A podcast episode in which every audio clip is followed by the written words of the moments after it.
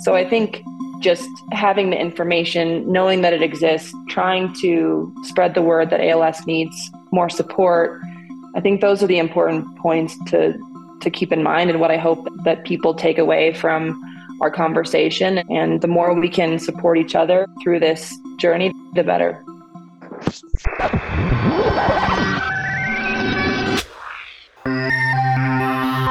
Hello, everyone, and welcome to Connecting ALS. I am your host, Jeremy Holden. May is ALS Awareness Month, a time to take stock of momentum in the fight to create a world without ALS, a time to shine a spotlight on the people living with the disease and the researchers, advocates, and care professionals working to make ALS livable for everyone, everywhere, until we can cure it. It's also a time to honor the lives and legacies of loved ones who have lost their battles with ALS along the way. When Lindy Krohn Lund lost her one year battle with ALS in 2022 at the age of 70, she left a void in the lives of her family and her community, including her five adult children and three grandkids, who mourned their loss while also celebrating Lindy's spirit, her strength, and her tenacity.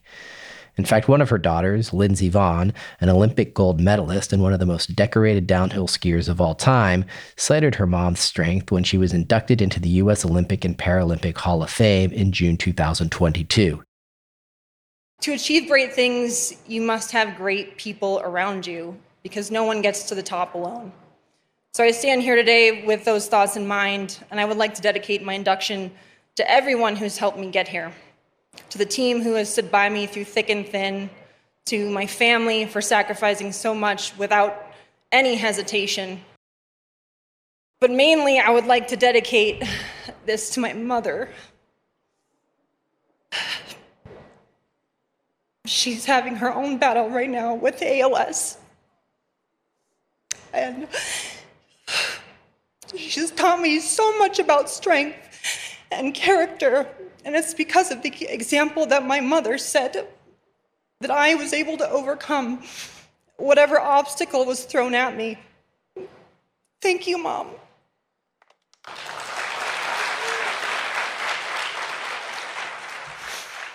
I recently caught up with three of Lindy's children, Laura and Karin Kildow and Lindsey Vonn, to talk about Lindy's legacy and the importance of raising awareness of ALS. Lindsey, Laura, and Karin, thanks so much for being with us this week on Connecting ALS. Great to be Thanks here. For, thanks for having us. Yeah, sure. I'm very much looking forward to uh, bringing this story to listeners. Before we get into it, I want to just give you all an opportunity to introduce listeners to your mom and tell us a little bit about your family's connection to ALS. Our mom's name was Lindy Lund, and she was 70 years old. She was 69 when she got diagnosed with ALS, and uh, on August 26th, and she died a year to the exact day, a year later. So she was a strong and athletic, intelligent mother to five kids, and she was always a positive role model. She was a lawyer. She was a drug counselor. And there was really nothing that could stop her. She was just a light in the world. Yep. And then and one of the fact I would say is that she definitely overcame many battles in her life. She had a stroke when she was having Lindsey, so she lived with a slight disability, but she never let it hold her back. And so ALS was definitely a doubling down of kind of unfortunate things, but she just took it with stride and kept her positivity the whole her whole life through and through, no matter what came her way. Laura, you mentioned strong. It's a word that came up in some of the research I was doing, some of the profiles that I've come across about your mom. And uh, Lindsey, I think at one point you said she was the strongest woman that you had ever met. So, for all of you, how did you see that strength? How did she tap into that strength during her battle with ALS? I think my mom has shown strength her entire life, but especially so when she was diagnosed. It really hit her hard when she first learned about it. But she took every day, we keep repeating her sayings, today is another great day. She appreciated every moment that she had and she never let it get to her. Obviously, towards the end, it became very difficult, but she took it in stride, always strong. While she wasn't, you know, while her stroke and ALS took so much of her physical strength from her, she never wavered in her mental strength. And I think that's one thing that we have all learned from her and whether consciously or subconsciously throughout our lives. And I think just the ALS battle was everything became more apparent to us how strong she really is, was. And that has definitely guided me specifically in my life and how I've approached my injuries. I always thought of my mother every time I was injured because I had the luxury of working hard and coming back from whatever knee surgery I had, but my mom did not have that luxury. And I think she just always gave us that perspective. And that's definitely, as I said, guided me throughout my life. Well said, Lindsey. To me, her strength was her humility. She really, for the people suffering from ALS listening in, she didn't see uh, feeding tubes or wheelchairs or BiPAP machines as a negative. She was really used those as optimism of how she could make her life a little bit better. And then I just also want to say that it was a detriment her strength at times because with ALS, it's a physical fight, not a mental one. And her mind was writing checks that her body couldn't cash. And I think that's important to remember that no matter how strong you are, just have a little bit of that humility that and have the people around you like caring for you that they can understand that you're you're not going to have the energy every day and to moderate that. Yeah. And I would say to add on to that, like her positivity every single day, like she, we really did in an odd way make every single day fun and happy. And when we were in the hospital room, we were still joking. She was always like making it fun and making it an adventure. I think that yeah. really came through to me. And again, like even when her body wasn't able to keep up with what her mind wanted to do. It was even it was she would always be thinking of things she wanted to do or try to do and that was the important part as caregivers to just help her under like hey let's try to do one little thing today maybe one little thing tomorrow versus trying to do everything she wanted to do every day but she never wavered in making it fun and positive and something we were all like an adventure we were going through together yeah, it wasn't like, oh, I can't travel the world anymore. She was like, let's get together and watch National Geographic or something. Yeah. I want to come back to that point on caregivers in a moment, but I'm curious, what did you all know about ALS before her diagnosis was confirmed? Honestly, nothing. And that's pretty, I feel pretty ignorant to say that. We all did the ALS challenge and I knew we were raising money for ALS, but I didn't actually know what ALS was. And now having gone through this with our mother, I think I feel that I didn't do what I should have done with ALS Ice Bucket Challenge. I didn't do my due diligence and look into what I was supporting and educating myself. And now when I when my mom was sick and we would say she has ALS, everyone's oh, we hope she gets better. And I can't blame them because I was in the same position. I didn't understand either. But I think that's one thing that the three of us really want to do is to help educate other people to raise awareness and to help other caregivers that are dealing with this and just educate others in ALS and the process of caregiving because we wish we would have known more. And it was our mother's wish for us to help others through, you know, her battle as well.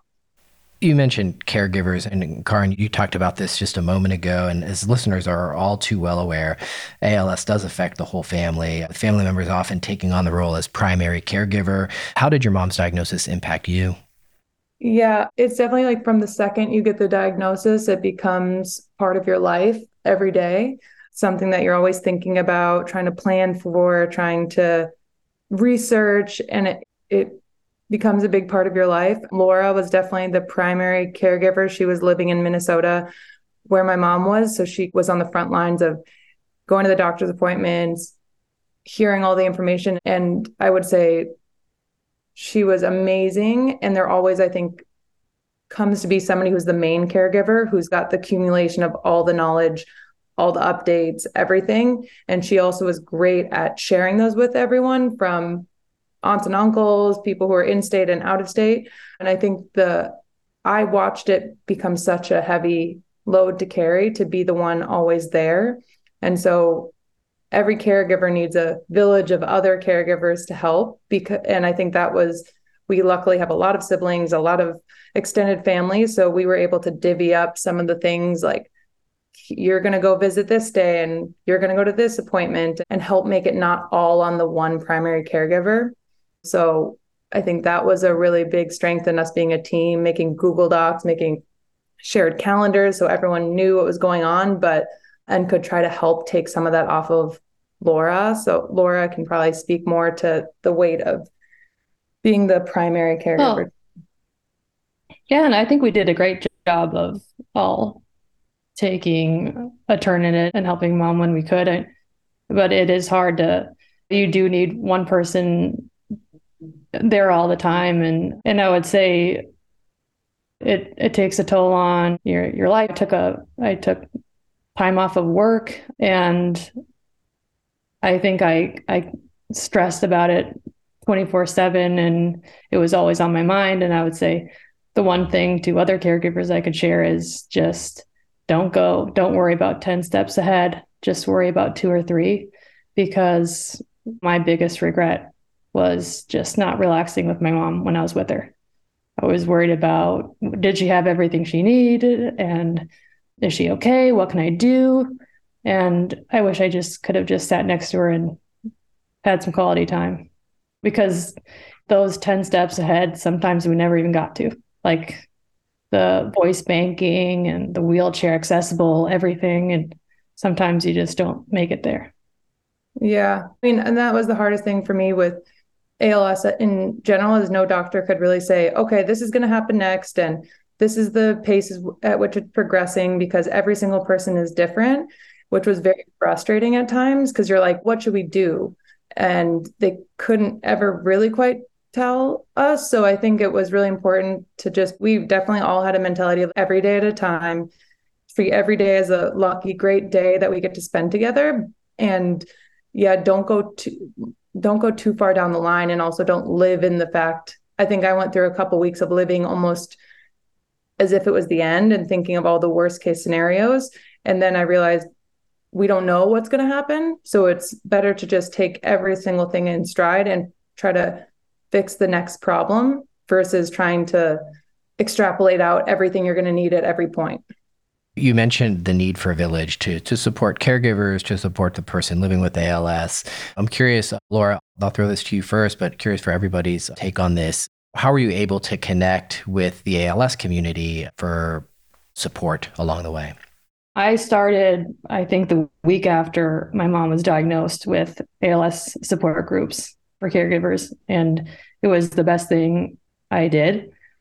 Like, would I say they're helped you phenomenally throughout the process? Probably not, but I think that's the only way I got by is like looking forward to those groups, is just a way to get it off your chest and share it with the people who know what you're going through. And also, you get a different perspective of your situation could be better or worse than someone else's it's nice to just share it with someone and and just they were great with everything that we needed wheelchairs hospital beds like we needed it the next day and it was there the next day you als association was 10 steps ahead of us so really use i would say just use als association as much as you possibly can i think they also have respite care for caregivers and to use that and just a great resource and a great community.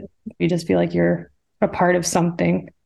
And I know that that was was a big thing for my mom too. They I think they sent a quilt and she just felt at least I know what it is and at least I'm with other people who are going through the same thing. So definitely it was a great help you made the decision to share this story. I know you've talked about it in, in other forums, individually and collectively. But for folks who are going to learn about ALS, maybe for the first time or think about it deeply for the first time since maybe they took the Ice Bucket Challenge, on account of you sharing your story, what do you want them to know about the disease?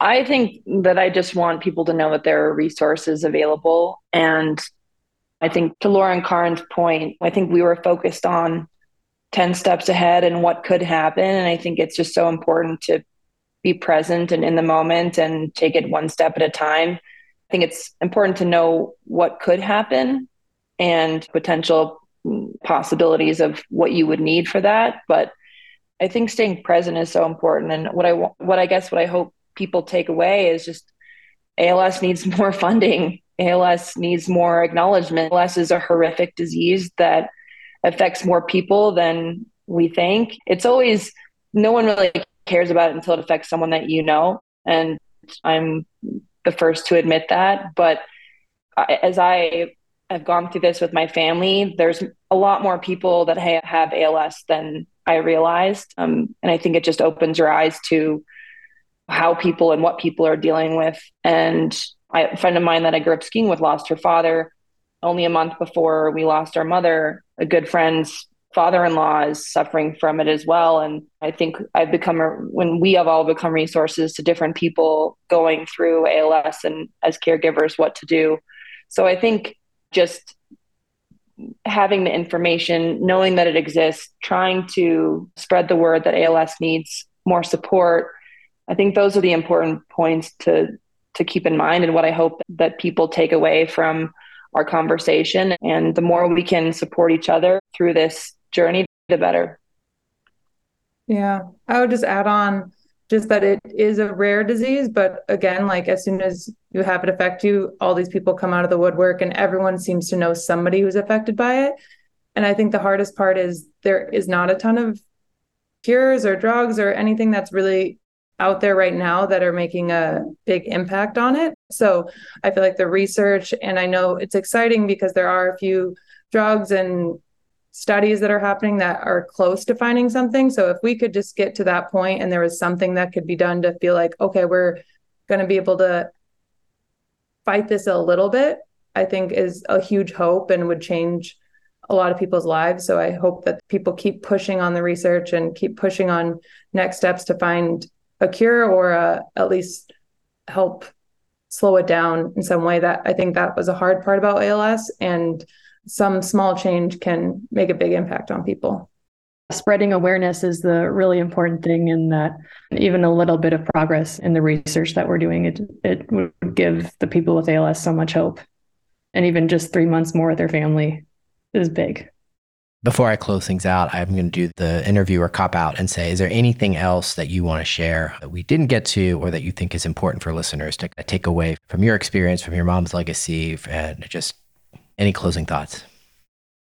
Maybe this isn't a good closing thought, but just something that I wanted to share is that I think people should really utilize hospice more.